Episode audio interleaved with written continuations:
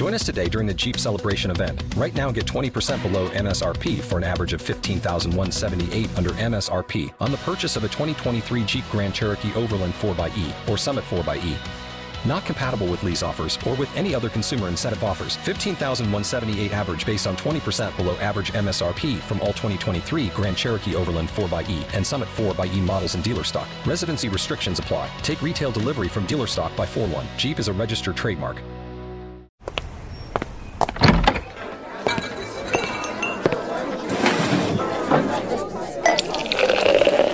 Hey, pull up a chair. It's Hacks on Tap with David Axelrod, Robert Gibbs, and Mike Murphy.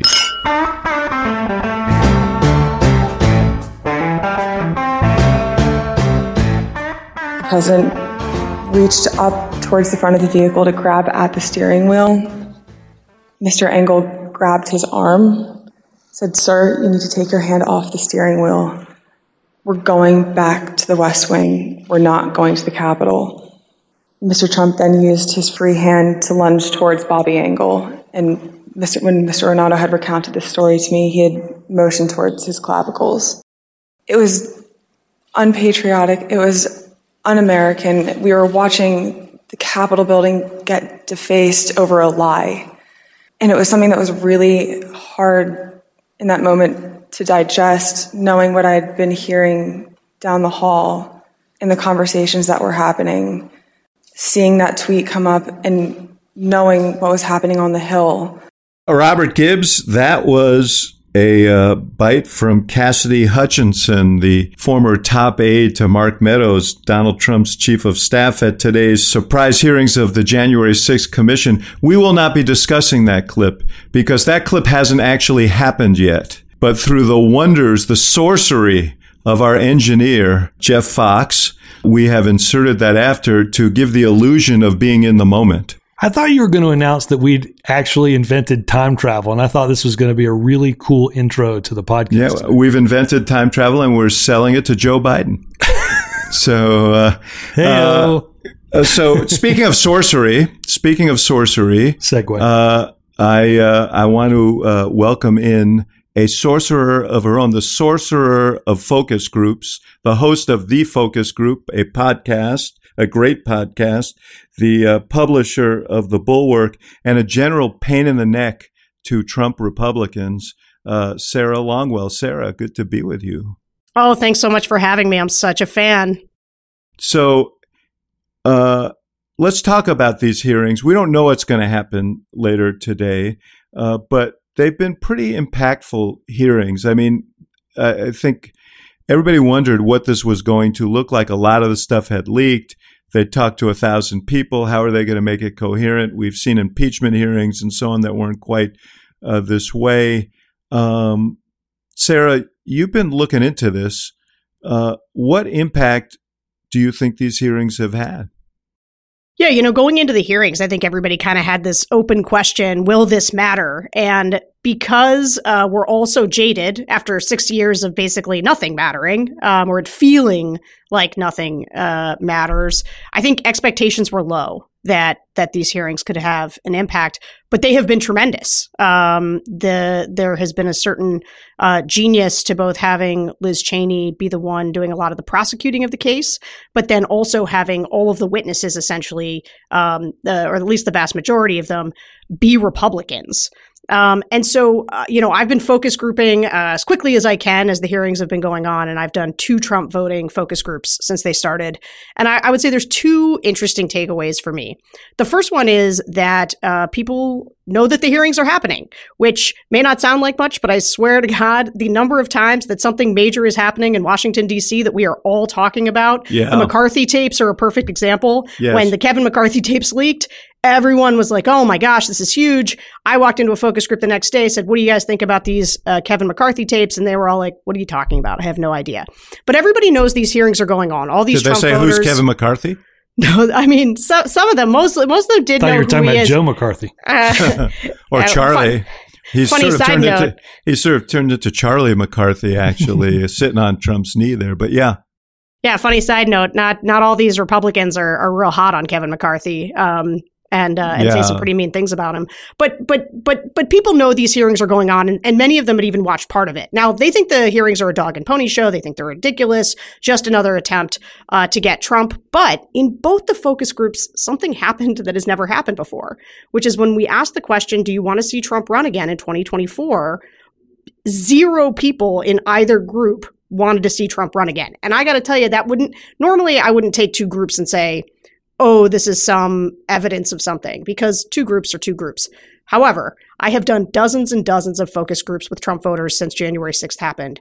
And always, without fail, there's about half the group that wants to see Trump run again in 2024. And so, what I think the hearings are doing is like when they raise this ambient noise about Trump and him not letting the election go. And, and this is what you hear from these voters. They say, I want to move on from the January 6th conversation. I'm sick of talking about yeah. it. But they're also sick of Trump talking about 2020 all the time and, you know, not letting it go. They want to look forward. They want to move on. And so, I do think it's having an impact in that regard. And Sarah, just to be clear, when you say people in these focus groups, these are Trump voters. I just want to make sure that we, because I, I know you do Democrats and independents and swing voters and Republicans and base, and so you're talking about you're talking Trump, Trump supporters, Trump 2020 voters. So they're both Trump 2020 voters. I'll tell you, although there is a slight distinction between the two groups, and it's an interesting one. So one is a Trump 2016, Trump 2020 voting group. So MAGA down the line, they voted for Trump twice, really liked him. The second group was actually people who didn't vote for Trump in 2016, but did vote for him in 2020. Now, two of them voted for Hillary Clinton, but the rest of them actually were people who either didn't vote because they were like blah, or that, that Trump had subsequently energized into voting for him in 2020 2020, or they were people who went third party out of fears that Trump was going to be insufficiently conservative, um, but had those fears allayed during his uh, four years as president, and then enthusiastically endorsed him uh, in 2020. And did you guys probe? Did you guys probe as to why? They're they're such supporters of Trump. Obviously, a lot of them probably believe the election was is it that they are sick of him talking about 2020 or do they think that he's carrying too much baggage into 2024 too much trouble yeah, so I think this is what happens. And, and and one of the things that I would I would put in as a caveat to this is I've seen this phenomenon before where when Trump's in hot water, things are bad for Trump or he's just done something. This happened back during the uh, very fine people on both sides in Charlottesville where you feel people kind of back away from him because he's just so much to defend, but then over time they can drift back. And so I wouldn't say I wouldn't make the pronouncement that this is I'm certain this is sticky. I'm just going to tell you what happened um, in in these groups. But in terms of, yes, you're right. There's lots of people who think that, you know, something was fishy. And look, the people in terms of the election being stolen, people are kind of in buckets. Like there's that big number of 70% of Republicans believe that the election was stolen in 2020. But I see them, there's like layers to that. There's people who think, Dominion switched votes. Uh, the whole thing was fraudulent. And there's a much sort of bigger category of people who just think, I don't know, something fishy happened. Um, you know, you hear people all the time just say things like, you know, I went to bed and uh, Trump was winning, and then I or, and then I woke up and Joe Biden was winning. So explain that to me. And if you say, well, they were counting more votes overnight, um, that is an insufficient explanation for many of these people. But like it's, but they carry it kind of lightly, almost like the way people do with Trump like everything's a little bit of a joke. Um, I'm not everybody, but there's there's this there's a tribal pose to a lot of it where it's like, yeah, Democrats are terrible, Democrats cheat, and so I think that the election was stolen. And all the elected officials I know say that the election was stolen. The Republicans. I mean, people forget this. It's just it's being reinforced right. not just by Trump, but by all the candidates who are running in 2022. And so people are like, yeah, I think something was wrong, but they couldn't articulate what that thing was that made the election be stolen. Yeah. Where are these people getting most of their information on the hearings, knowing that Fox News is essentially showing, you know, reruns of cartoons during the uh, the hearings in, in order to make sure, as you said, the the information ecosystem that has gotten to all the elected officials to parrot the the the top line of the big lie that it doesn't get to the masses. What what where are they getting it? Is it on Facebook? Is it friends? Is it God forbid the mainstream media? The people who had watched the first hearing, like they knew Fox hadn't carried it. Um, I, actually don't know where they watched it, but they like went looking for it to watch it. But most of them said they turned it off because it was, you know, so biased and a dog and pony show and all political. Um, but absolutely, listen, this is not just in terms of where they're getting the the the hearings media, but just in general, the number of people who tell you they get their news from just social media is uh, very Bananas. much starting to dwarf traditional media. Although, Oh, I mean, the, the, the usually you can sort of see it is the the best informed people tend to be people who either say they they bounce around, they watch multiple things. Um, some people cite foreign press. A lot of people still watch their local news. Yeah, which tends big. to be where they we're, get it. We're going to release a, a poll from the Institute of Politics, uh, where Robert, you're on the board. Sarah, you've just been a fellow uh, on Thursday. That has some pretty um, alarming uh, data. But uh, in terms of habits, we we we we, dealt, we dove deep into media habits. Local news dwarfed everything in terms of where people said they get their news, and and surprisingly, national news, national network news, still has had had a significant uh, audience. And so, if the local news is carrying snippets. Yeah, and, and and and of course, yes, social media. You touched on this, David. And I want to just spend a few seconds on it um, because I, I think this is, I think this has made the impact greater. These aren't hearings; they're presentations, Yes, that's right? true. And and they have very much, and and I give the committee a ton of credit for this. And this is also why Trump's exercised because there isn't a rebuttal, right? He decided, and McCarthy decided, and Jim Jordan decided they would walk away. They would make this illegitimate. And it's become very legitimate, to your point, Sarah, because the voices in these hearings aren't liberal Democrats saying, I think this stuff happened. It's Republicans who were in the room when it happened, with all apologies to our good friends uh, at um, Hamilton. But I think that's been truly impactful because we've all seen we've all seen in the past five or ten years, like, oh, this is going to be a big hearing. This CEO got sworn in, and they're going to have to testify. And every congressman or congresswoman gets five minutes. They're all, they're very repetitive. They're speechifying. They ask one question. They're confused about why they asked the question, and then they're on to the next person.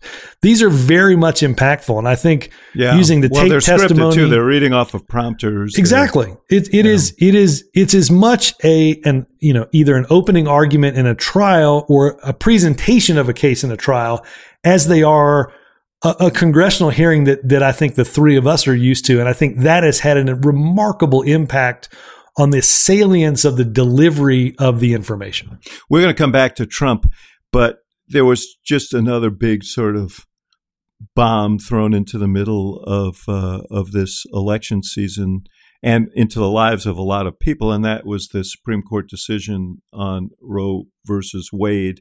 Uh, and uh, I don't know, Sarah, if you're in the field uh, with groups uh, this week in, in examining this. I, I heard last night. I told Robert before we started. I heard last night about uh, groups that were actually took place last night in a swing state. I won't name the state to protect the innocent, uh, and uh, that with independent voters. Uh, and these were voters who were very much, you know, you remember the big shift in uh, the summer of 2021 forward was among independent voters who there was like a huge drop in support uh, for Biden and for Democrats, and there was this sense that Democrats were off on some sort of left wing, uh, you know, mission, and they weren't focused on the so on. Uh, the folks who reported to me on this group said that really shifted with this decision. There was just real alarm about this, and all of a sudden, uh, people were beginning to see the Republican Party uh, more as a uh, as the extreme party as a threat. Uh, and I'm wondering whether you guys. I mean, I, I honestly, I I think this whole Roe thing requires humility in terms of trying to understand right at this moment what all the ramifications will be uh, in the future, and particularly in November. Uh, but it seems like it's you know that combined with turnout uh, po- uh, potential, um, particularly among younger voters, suburban women, and so on, seems like a pretty big deal. Yeah, you know, I, I did um, a focus group of swing voting suburban women uh, about a week after the the leak. Um, so I'll use that as my example. I haven't done one yet this week, although we do have the leak of the decision that turned out to The be leak the of the decision. decision. Yeah. Exactly. And so, um, and and what was to me the most interesting is I began with an open ended question of what are you most concerned about? What are you thinking about when you go to the polls in November? What do you care about? And the answers were super consistent economy, healthcare, economy, healthcare, inflation, little crime, little education. Two people brought up reproductive rights or Roe. Um, and, but they were kind of low on their list. And, and that was so, so that was like an open ended question. But then when we asked specifically about Roe, then they got super animated and they cared a great deal. And uh, and a lot of them actually. So these were women who had voted for Trump in 16 and then voted for Biden in 20. And these are the voters that are really backsliding, right? That that just couldn't take another, couldn't take any more Trump. But you know they've kind of been slowly moving back to Republicans. Right. Um, but a lot of them characterized themselves as pro-life, but still felt very strongly about that this was a, a, a, woman's choice and between her and her doctor. And actually, you know, it's interesting with a group of women everybody started talking about all the complicated things that can happen when you're pregnant. They all like know somebody. Um, and it really wasn't really that they know somebody who had an abortion. It was that they knew people who'd had horrible health complications with their pregnancies and, um, or just had been put in the, put in situations to make terrible decisions. Yeah. And so they came to it with a great amount of compassion and were really alarmed about Republican overreach on this. But what it said to me, the idea that they, they didn't go there with an open-ended question, but got very animated when you talked about it was that Democrats were going to have to prosecute this case. I think sometimes Democrats think that like organically everybody's just going to take to the streets and this is just going to immediately change all the fundamentals around the election. But I think it's actually going to take really prosecuting a case, as, as you note, of Republican extremism, right? You, and you, it's sort of Roe plus guns plus the individual candidates totally. who are extremely uh, extreme. Like you get like a Doug Mastriano. These people don't believe in any exceptions for rape, incest, life of the mother, and you have right. to you have to make that case and go hard at that. I've got worse news for you, Sarah. Did Democrats think that that people are making these decisions by printing out competing plans on, on, abortion and then comparing them side by side on paper. So it's it's actually far worse than you uh, would imagine.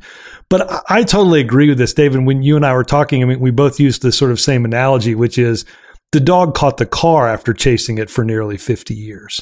And yeah. now a, a smart a smart Democratic campaign is now asking every Republican that is an opponent, now that abortion has devolved to the state level, what is your belief as to what the law should be on the state level? What are your exceptions? What are your exemptions? How is this going to be enforced? Uh, and a smart Democratic campaign is going to get those those opponents on the record because, t- to your point, Sarah, there's a lot of stuff that's going to be way out of the mainstream right? You're going to have a commercial where a, a, that's going to feature a, a, doctor telling a woman that um, uh, that their their baby has health complications, has has has died, uh, and and she has to carry that baby to term because there's no exception for for her health as part of this. They're going to be gut wrenching commercials. Someone was talking on TV the other night uh, about this uh, it was a lawyer that you know if you if you criminalize abortion then the scene of the crime becomes uh, the a mother's womb right? And how do you how do you how do you conduct those investigations? And all of a sudden all of these questions become really really real. Yeah. And and i think that's the difference sarah between uh, the leaked opinion and the reality because all over this country the laws are changing overnight. And uh, uh, but I, sarah i want to ask you a, a, a, related question and it goes to this extremism thing because i agree this is this is this is the only the only thing that can save democrats in 2022 is republicans and uh, this is the way that Republicans can save Democrats by embracing uh, an agenda so extreme that uh, you know independent voters, moderate voters, the voters who drifted away, as you said, uh, from uh, Republicans, but seem to be drifting back, say, "Wait, this is a bridge too far." But Clarence Thomas, uh, in his in his opinion, as part of this said that uh, this ought to open the door to review uh, Griswold and Obergefell and uh, you know the the, uh, the law uh, uh, you know creating the the right to, or enumerating the right to birth control, the gay marriage, and so on. you're the former head of the log cabin Republicans. Um, how how much of a fear is that uh, out there, and do, do minds start to wander to what other bad things can happen if we continue to go down this road? Yeah, this is a pretty complicated question. Um, in part because I I find the the old version of myself dueling with a new version of myself, which is to say, you want a few uh, minutes to yourself. No, no, I just the the uh, the version Gibbs of me and I can from, step out of the room here.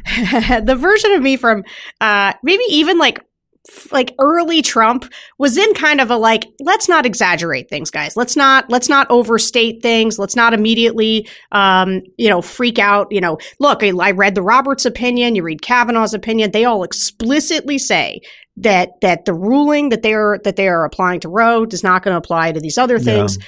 But the fact they also testified that, that Roe is settled law, well, but, we'll right, leave that but aside, this is, right? But this is but when I say when I say new me, new me yeah. has seen a lot in the last few years and has become just less confident in the idea that sort of prudence and um, you know the well you know they're not going to go that far um, i just i don't quite believe that the way that i used to and it does um, look i think it's i think it's more unlikely than it is likely but imagine the catastrophic nature of so i i have one of those gay marriages uh, that i got in uh, in 2013 and uh, and i got two sons and the idea that somebody that that it would even be on the table to like tear your family apart, to nullify your existing family, and that there's people currently on the Supreme Court who who think that that's fine, who are willing to do that.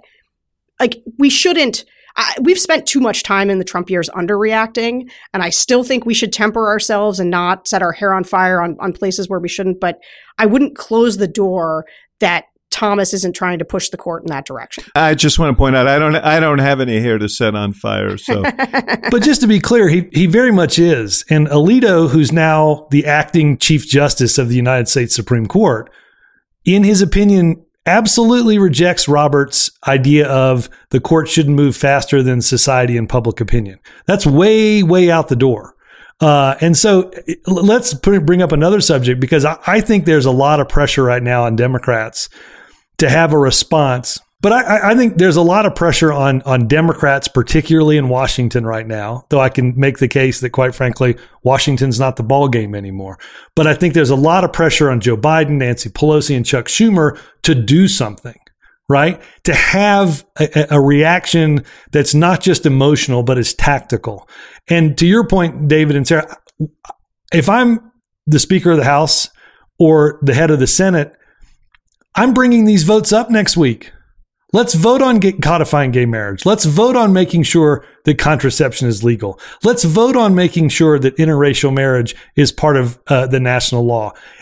I think unless Democrats act more like this is an existential threat, then the base is going to leave them and leave them for a while. And this idea that the reaction should be, go on the internet, give 20 bucks and sign up to knock on doors. And oh, by the way, vote in November is an adequate response to what's happening right now is, is not even remotely realistic. And there are Democrats who understand that. Gavin Newsom understands, by the way, he's running for president. He understands exactly what he needs to do to make this an issue to increase his profile. But I think there's a lot of pressure right now, particularly on the White House to get more involved in having something to say here. This is intertwined with whether or not Democrats have confidence in whether Joe Biden can run for reelection. Yeah, the other the other reason they have to do something, as as you say, and go on offense on some of these things, is if left to their own devices, progressives are going to put up solutions that are terrible and actually make them look like the extreme ones. Like packing the court, not a good solution.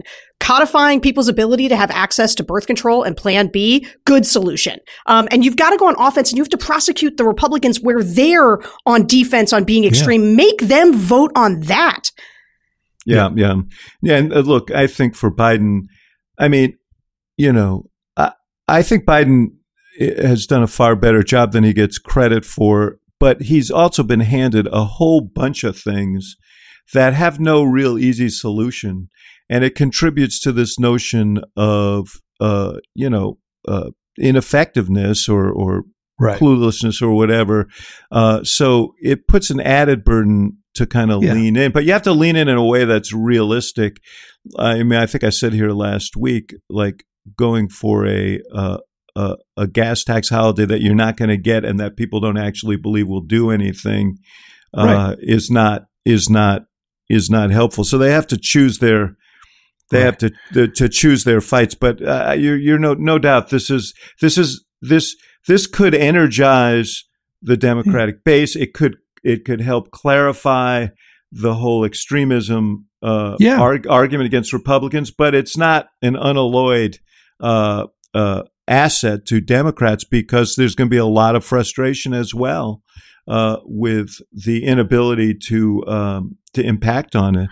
Well, I think to your point on Joe Biden not having the magic wand here, I mean, I think that's why they have to have some level of action, whether those are votes on on things that seem tangential but very related. Um, because look, I mean, you know, this was a 50 year cause for Republicans, right? So this isn't going to get solved by Washington sometime next week. But unless you prosecute the case and put Republicans on the greater defensive, to your point, Sarah, around extremism. I mean, smart political campaigns aren't going to make this about abortion. Smart political campaigns are going to make this, as you all have said, about extremism, about a group that doesn't share your values, about a group that's way out of line with the way you and your friends think, but want to prosecute your lives. By the way, if you want a gun and you want to carry it wherever the hell you want to, great. That's in the Constitution. Want to make a medical decision about your health care? Sorry, that's up to the governor and the state legislature. That kind of stuff I think has real salience in this election. I don't think it swamps inflation, but there's no doubt the trajectory Yeah. of the election changed with this decision. The only the only released. the only cautionary note that I would add to that is people are smarter than they get credit for. And one of the things that I think drives people nuts are votes that are votes that are taken for the purpose of trying to gain advantage in the next election rather than solving a problem. And I think that's particularly true among younger people who think the whole thing is a big charade. Uh, and it's all about who has power.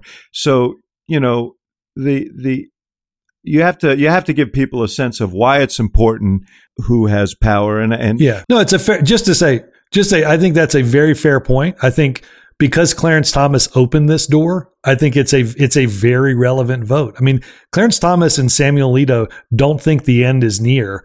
Uh, on on what their plan is, and oh by the way, by the time this thing drops, they might have eviscerated environmental laws too. So there's a lot to go here. Sarah, you're. Uh, uh, let's talk about your tribe, or I know you're an apostate. You've been exiled, but uh, if you're Mitch McConnell, I mean, eh, I mean, I've I've I've said uh, earlier this week that um, you know I I I presume that his decision to go along with the bipartisan compromise on guns, the gun safety law that passed last week, he was one of 14 Republicans, was because he knew what decisions were coming down the pike. He knew they were going to uh, they were going to loosen gun laws uh, with their decision in the New York case. He knew that Roe was coming, and he knew that it was going to resemble that, and he knows that this could be really toxic with some key constituencies, particularly suburban women. And he thought, we got to do something that connotes reasonableness. And so he jumped on this uh, modest but meaningful uh, gun safety law as an answer. But they've got to be worried about this, uh, about the sort of, you know, the the inmates running the asylum and it costing them an election that they should absolutely dominate based on economic conditions and political conditions. Yeah, look, after Youngkin won, uh, you could just feel like this was supposed to be 2022 was supposed to be about Republicans reestablishing themselves with suburban voters, winning those voters back because they knew Jared that that was who Trump was just poison with. That's who he repelled. That was they were the decisive votes uh, in 2020 because they were the people who voted down ticket Republican but voted for Joe Biden or left it blank. And so winning those people back was critical to the Republican coalition and to their 2022 plans. And And they were on the offense because, uh, you know, I think one of the main things that people keep forgetting is in play and how much of a difference it was making is that uh, is COVID and how much people were sort of done with the level of COVID restrictions uh, that that they were seeing. They're obviously frustrated with gas prices, the economic conditions, inflation, supply chain, all kinds of things. I mean, people just think I hear this all the time, like things just work 30% less well. Like everything's just not working right. Um, and they're super frustrated. So conditions are really good for Republicans to win back the suburbs and the uh, there.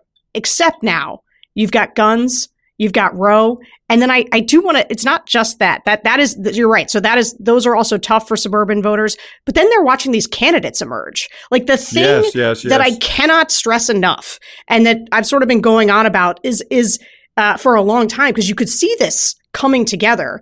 Is it's not like there are um, fields of candidates in these states where some of them are anti-Trump and some of them are pro-Trump.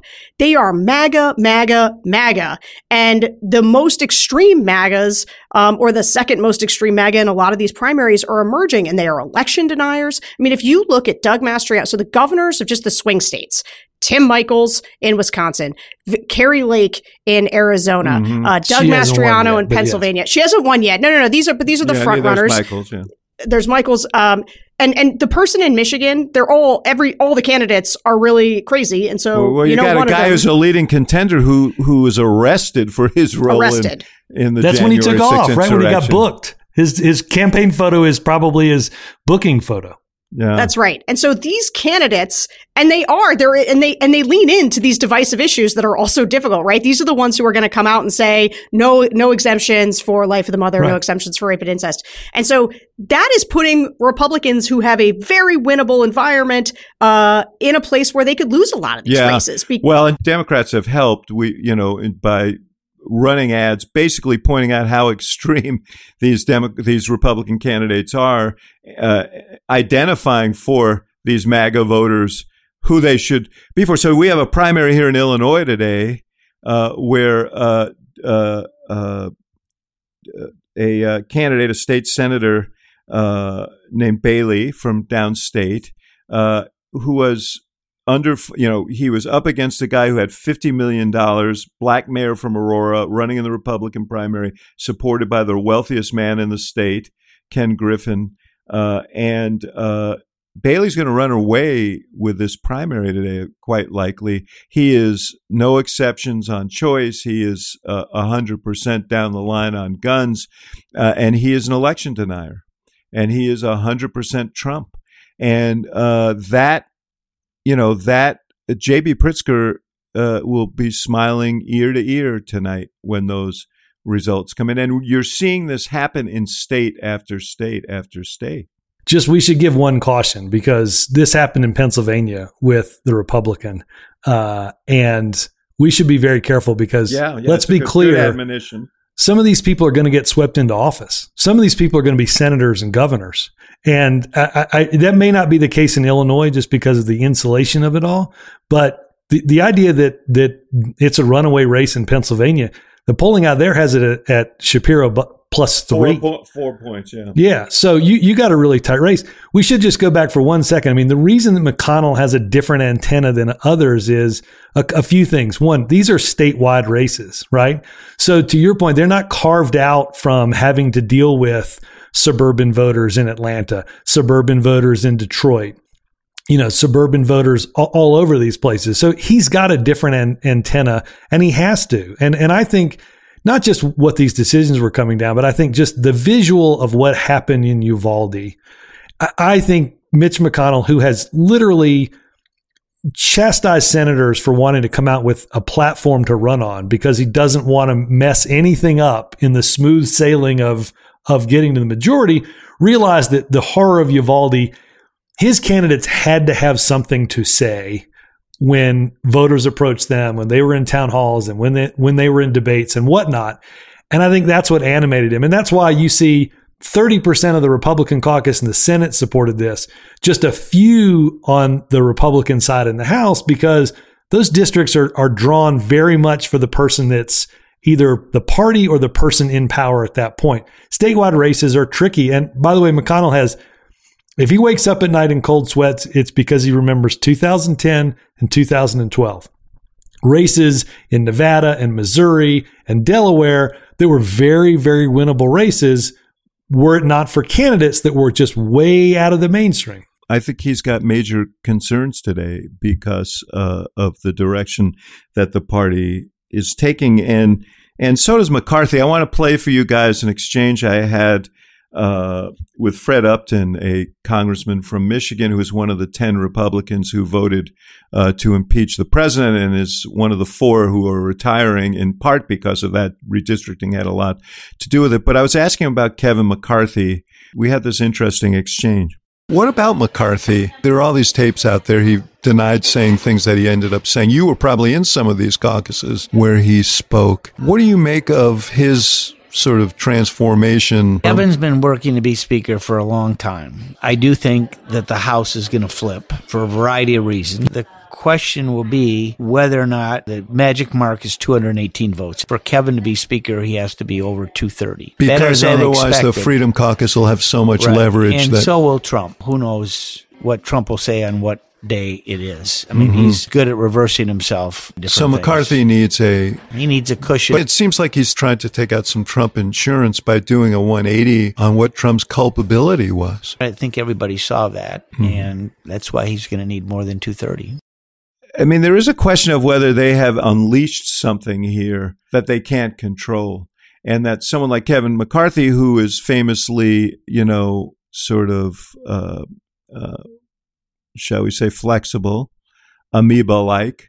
Uh, that people are onto that, and the true ideologues, if they have a chance, and Trump, who still remembers what he said behind his back, uh, will cut cut him off at the knees if they get a chance.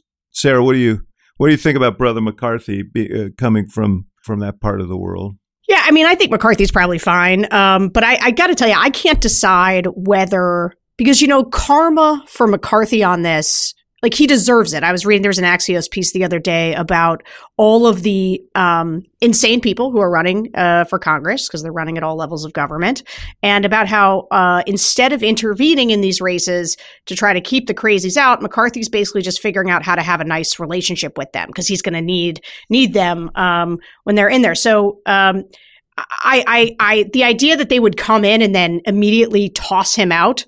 Um, there's something about that that feels um, like he deserves that. On the flip side, I think it is quite the, you know, Speaker Jim Jordan um, is obviously a, a bad outcome for the country with uh, a whole bunch of, of new Lauren Boeberts and um, Marjorie Taylor Greenes. You know, I don't know. Just just want to flag one thing. I don't know if you guys saw this. There's this horrible rant by this guy, Nick Fuentes, um, who's one of these like white nationalists, but he runs a whole group and Marjorie Taylor Greene and Paul Gosar have both appeared there, and he was he was doing on this rant about how you know we finally got rid of of, of a Jew on the Supreme Court and and replaced them with a Catholic, and see, look at all this is why there shouldn't be Jews on the Supreme Court. Just uh, stuff that used to be disqualifying like in a heartbeat. Like you would never let it happen. And Marjorie Taylor Greene and Paul Gosar are just Republicans hanging out. Uh, and and there's going to be a bunch more of them. And Kevin McCarthy is doing absolutely nothing to stop that phenomenon. But he can't. I mean, he, he simply can't. To your point, David, he's he's unleashed forces and Trump's unleashed forces that are that are that are impossible to put back into the bottle. The genie's out and the genie ain't going back in. And and I think Kevin McCarthy's gonna have to you know, he's got the tiger by the tail and he's gonna have to hold on throughout this process because I mean, you see Trump's on a rampage now. Why, why, why, why aren't there Republicans on the January 6th committee? How come there isn't any rebuttal? Why isn't Jim Jordan on there? How, who made this decision? Um, and I think there's going to be a lot more of it. And, and to your point, I mean, the people that win these primaries right now on both sides are not generally middle of the road candidates, right? They're, they're on the political extremes of the spectrum.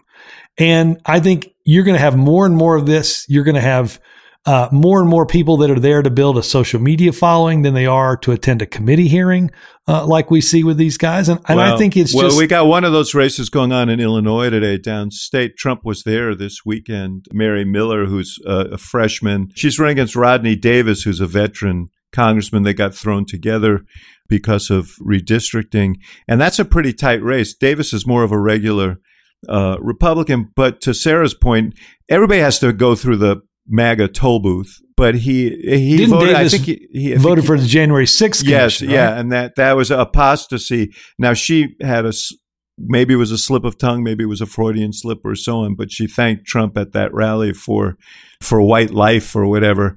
But that's going to be an interesting one on the north part. There are intramural fights on the Democratic side Yeah. too, and there are two races in Chicago. One, Danny Davis, who's a veteran veteran member of Congress, who I remember was the young flame throwing lefty when he went to Congress, is now under pressure from a candidate of the left, potential squad member.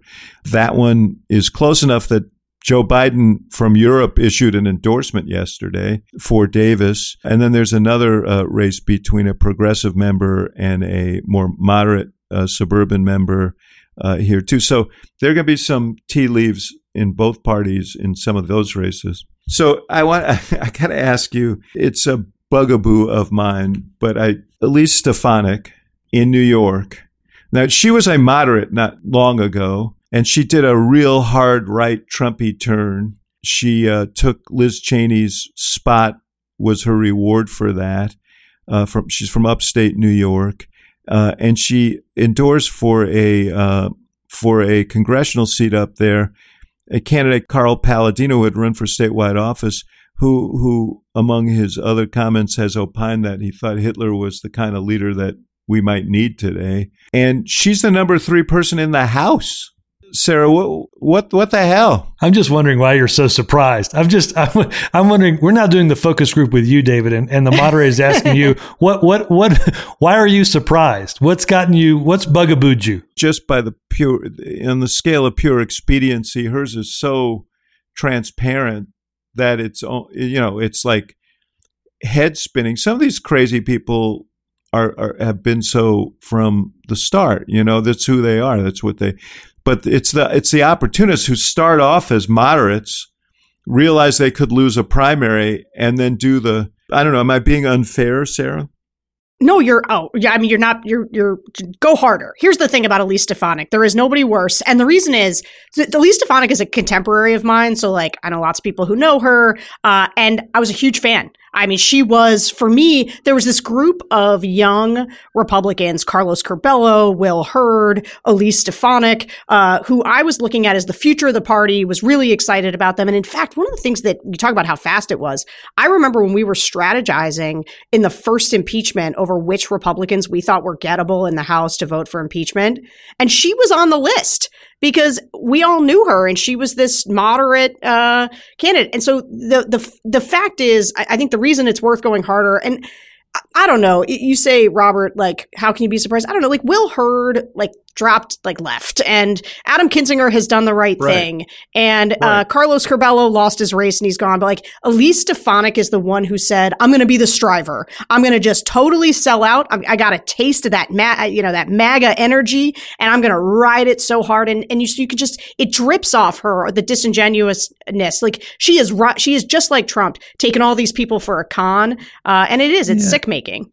I just don't understand why either of you are surprised. I just don't Because like. Carl Paladino is said Hitler. Right. You got, I was surprised, Robert, because of what Sarah said. Surprised because Elise Stefanik, uh, you would think she would tend more in the, especially coming from New York. Except somebody said, you know what? You can either play around and be a, a nice member from New York, or you can be part of the leadership. You well, I think, I think. I think it began because she was worried that she might get beaten in a primary in New Sure. I mean, it's, but I, But, but Robert, listen to what Sarah's saying. Not everyone did that. Not everyone did that. She was uh, she was in that group with Kinzinger and and and right. and, uh, For, and, soon uh, to be former congressman. Will Hurd, former congressman. right. Carlos Curbelo, That's former a good congressman. point. It's a good. I mean, this isn't like again. I don't. I don't.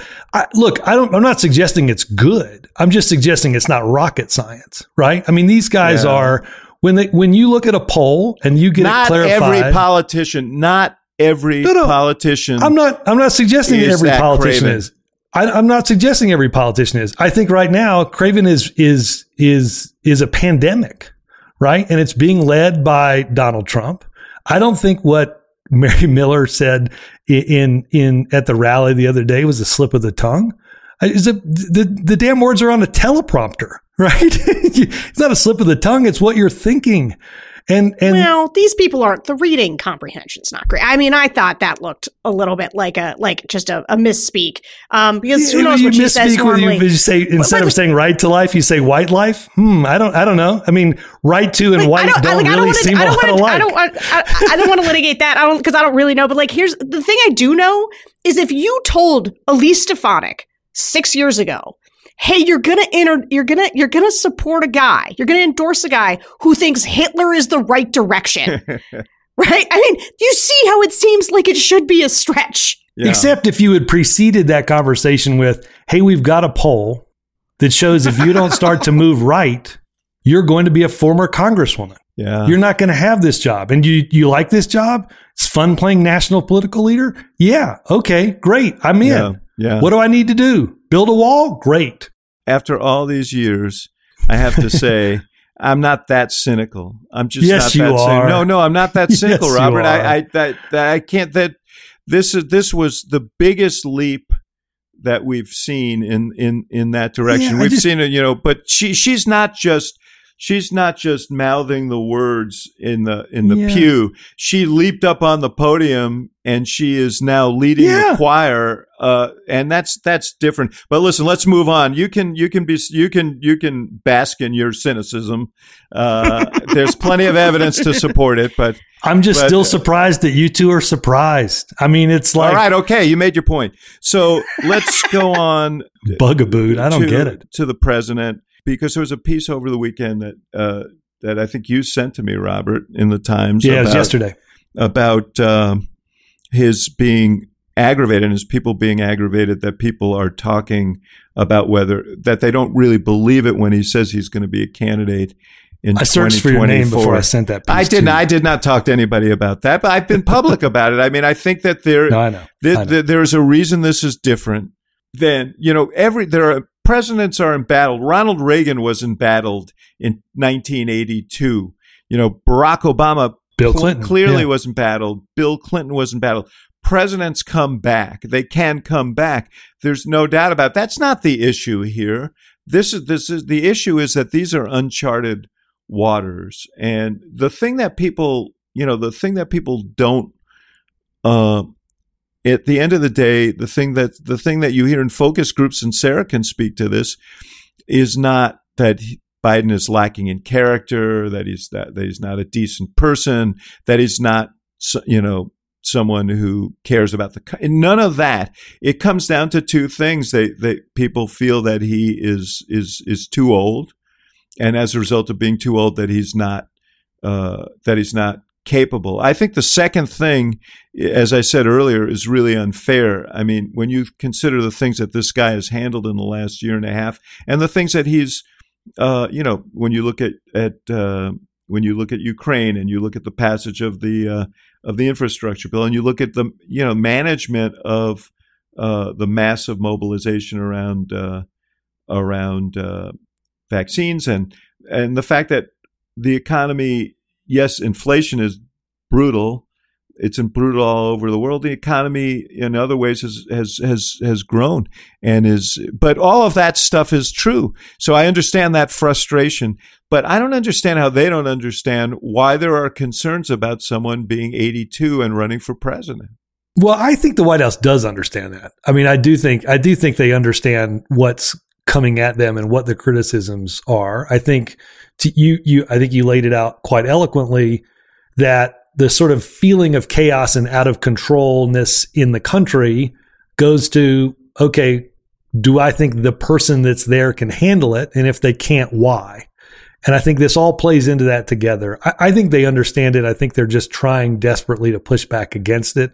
You see that their their line is, you know, and, and they were not subtle in this piece in the Times yesterday, which was or and today, which is, you know, He's a Trump killer.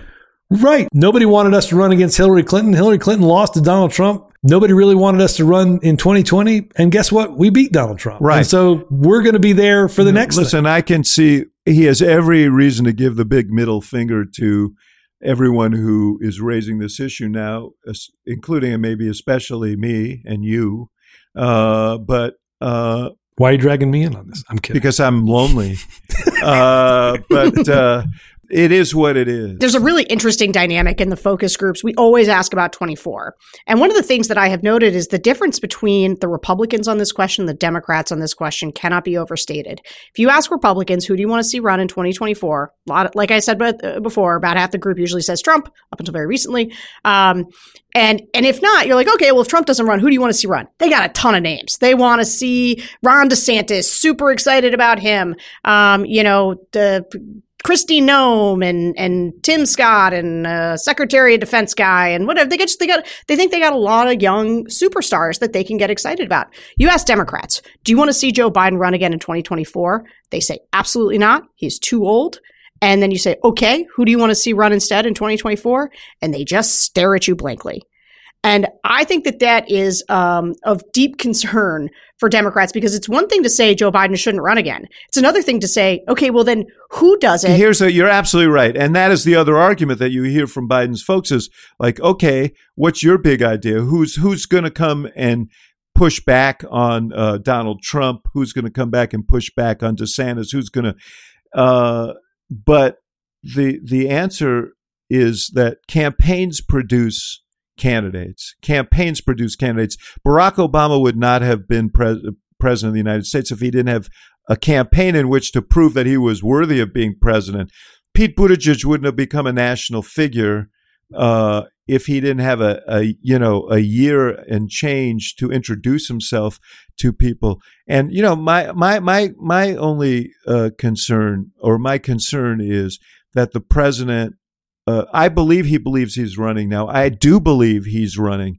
The question is: Is he is is uh, in in eight in fourteen or fifteen months from now? Will he believe that he should run? And if he decides then, and he has a habit of deciding these things late, and the answer is no, then there is no time for someone to emerge. You're left with a, the the sort of known suspects. No, no governors are going to get in uh, and have a great chance.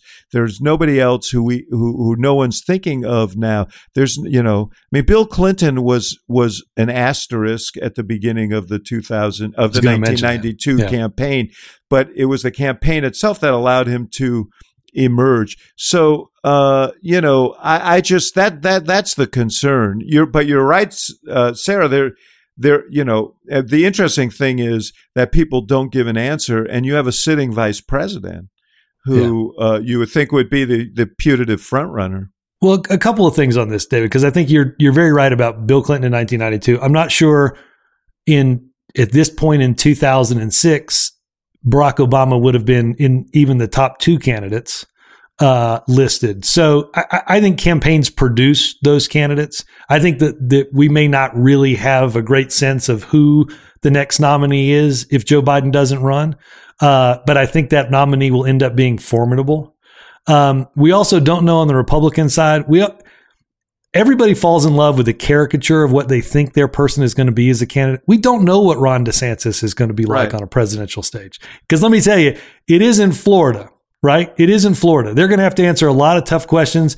There's a lot of research that's going to fly. There's a lot of things that are going to be said. Every year, there's a great candidate, Fred Thompson. Fred Thompson's going to save the Republican Party. Fred Thompson, Fred Thompson. Fred Thompson lasted like 17 minutes. Wes Clark. Wes Clark's going to fix it all. Wes Clark's campaign ended like 25 minutes after the flight left Little yeah, Rock. Yeah, right, right, right. No, yes. Well, that's why you need campaigns. Everything's theoretical until you're up there in orbit just two quick points on this. So one of the things Joe Biden, one of the reasons I'm as frustrated as you, David, about Joe Biden is here's the thing. I think Joe Biden is a hero. I think that he put his body in the middle of like a catastrophic event yes, for he, democracy. He became a historically important president the day That's after right. that election was called. He has yeah. done the job he really needed to do. And his job now is to help elevate new people. Because you, you can talk about campaigns but while you have a democratic president and i you guys are right there's a real problem with the because let me tell you who's even less popular in these focus groups uh, than joe biden is is kamala harris. There is like and people it's not even that they don't like her. They're like i haven't seen her. She's invisible. She's doesn't do anything. I thought i was excited about her and now i think you know i'm not interested in in seeing her anymore. Um, because they haven't seen her and so they've they've just they've discounted her. But where is like we got to build a bench right now while you got the chance. You got to you got to be elevating people. I have been mystified. Joe Biden is a very poor spokesperson in these moments where you're lurching from crisis to crisis. So have a bunch of surrogates out there who can become the new set of stars for the Democratic Party. But we should be clear, that's extraordinarily hard to do. That's extraordinarily hard to do. Trust me, I've been in thousands of these meetings where like, let's get so and so out on TV. Let's get so and so out on TV. I mean, Joe Biden is the head of the Democratic Party and he's the president of the United States. He is going to have to be the top spokesperson for a long time. And we're not going to replace that spokesperson unless or until there's an actual nominee on the Democratic side if Joe Biden doesn't run. So this idea that like all these voices in the wilderness are going to come out is is is I mean that's not realistic. One other point that I want to make, and then you, you and I can obviously debate this. I can see the look on your face. One point I thought was interesting in that story, David, you mentioned the deadline for the announcement. Um, the story, if I'm not mistaken, said that the Biden White House believed that the Obama benchmark of April of the next year, this would be April of 2023, would be the appropriate time to announce for reelection. And they pushed back on the idea that they would be filing paperwork before this uh, before the November election, which I thought. So I think that sets up you know a decision in sort of a nine to ten month or eight to nine month period. We'll see because fi- even the filing of papers doesn't mean you're actually running. No, but it does start incurring costs for a campaign that are are is also what Trump's dealing with. The one thing I want to push back on here is that, like, to say that I just think it's wrong. This the Trump administration has produced the next generation of people who are going to run in 2024. I mean, look at it. It's Pence, it's Pompeo. You got Sarah Huckabee Sanders. Like, they have they have they have created a a tsunami of of MAGA candidates that became stars that became stars during the Trump administration. And on a national poll right now, right? Other than Mike Pence, they're all at 2%. They're all at 1%. Mike Pompeo, nobody knows who Mike Pompeo is. I, I, just want to push back on this idea that there aren't a lot of Democrats that could be potential candidates, right? You mentioned it, Pete Buttigieg. Gavin Newsom's going to run. You've got Ooh. Phil Murphy in New Jersey oh, who's going to run. Jesus Christ, we're going to go through the whole list here. well, I know, I mean, but, but now I'm we're going to go I'm, at two hours. I just want to push back on this idea that somehow it's Joe Biden or nobody. And on the Republican side, there's a hundred people that are going to be great candidates. I'm telling you, five of those candidates. Remember Scott Walker? Remember President Scott Walker?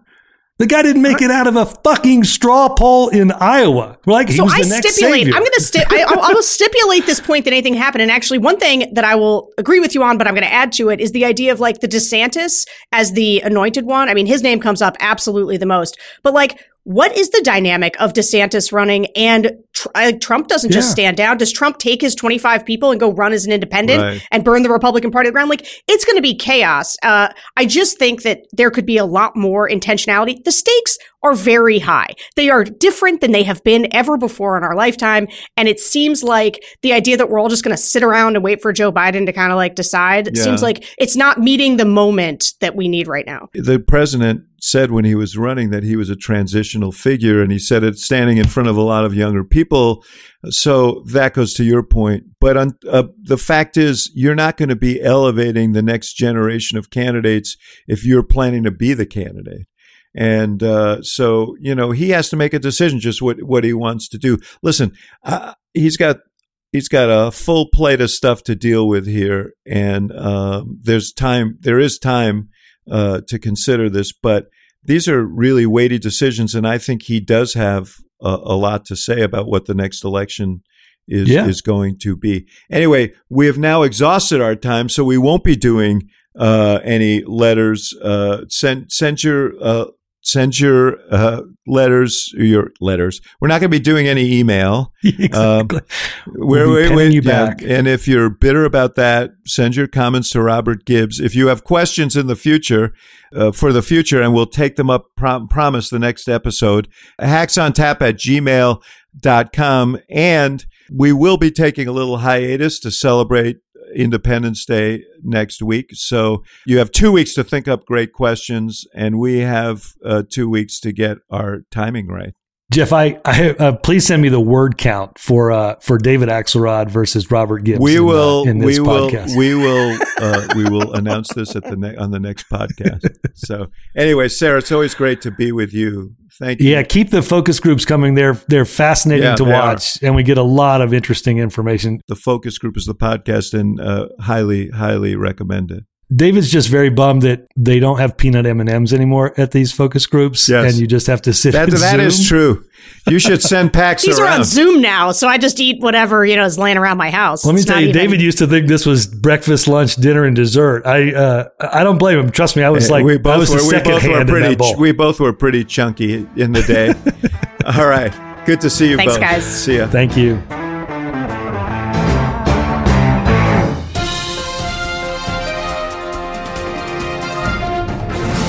Hey, everybody, it's Robert Gibbs with Hacks on Tap. If you listen to today's episode, you know that we finished recording our weekly episode with Sarah Longwell just moments before the surprise January 6th committee hearing this morning and this afternoon in Washington. David couldn't make it back. He is traveling, but I, I wanted to share a few thoughts for our listeners out there because uh, we just didn't think we could let this one go a week or so before we addressed it. Um, I think, in a word, the testimony that we heard today was devastating. I am, if you've listened to today's episode, I'm cynical. I admit it. Years of watching government up close and politics have made me more cynical than I'd like to be. And I am not easily surprised. And I have to admit, today's testimony was devastating. Cassidy Hutchinson, what she laid out was just amazingly compelling. This is what these hearings have all been. They're, they haven't been in the words of people that haven't been in the room, as I said today on the podcast. They've been by people that worked for Trump who watched all of this stuff unfold. The idea that Trump very much understood that his supporters had weapons and still wanted them to be able to freely march to the Capitol was a big deal. Trump wrestling with the Secret Service agent demanding to go to Capitol Hill was utterly stunning. The idea that a sitting president would try to grab the wheel of the beast, the presidential limousine, and then try to grab his Secret Service agent is just really sort of nothing short of stunning. The, the fact that the, the president himself was so focused on going to the Capitol and that the lawyers had warned everybody in the White House that going to the Capitol would would result in lots of law breaking and lots of criminal charges. It seems to me that you understand the exact mindset of Donald Trump. He knows he's breaking the law and he's still trying to do it. There were the, the moments around his frame and state of mind in the lead up after the election. The throwing the dish and throwing his lunch against the wall uh, of the private dining area off the Oval Office. And then that he did so somewhat regularly. And then at the end, just the simple idea that uh, he didn't want at all to call off what was happening at the Capitol, didn't want to apologize for it, didn't want to try to bring people together, didn't think that anybody had done anything wrong at the Capitol. In fact, again, a truly remarkable day in Washington, one even for cynics like me were just utterly dumbfounded. I did not think Donald Trump could do anything else to surprise me. And what's remarkable is we've known the contours of this day and the events surrounding it broadly for a year and a half or more. And th- these hearings have pulled out and surprised us even more. The granularity, the detail, the messaging that is coming from people again in the room of the Trump administration is just utterly devastating. So I hope if you haven't had a chance to watch, go search for it. It is definitely worth the watch today, and uh, we'll be talking about it more in the future. So um, thanks, and sorry we didn't get to do a whole episode on this, but uh, I have a feeling uh, we'll get to that soon. Thanks.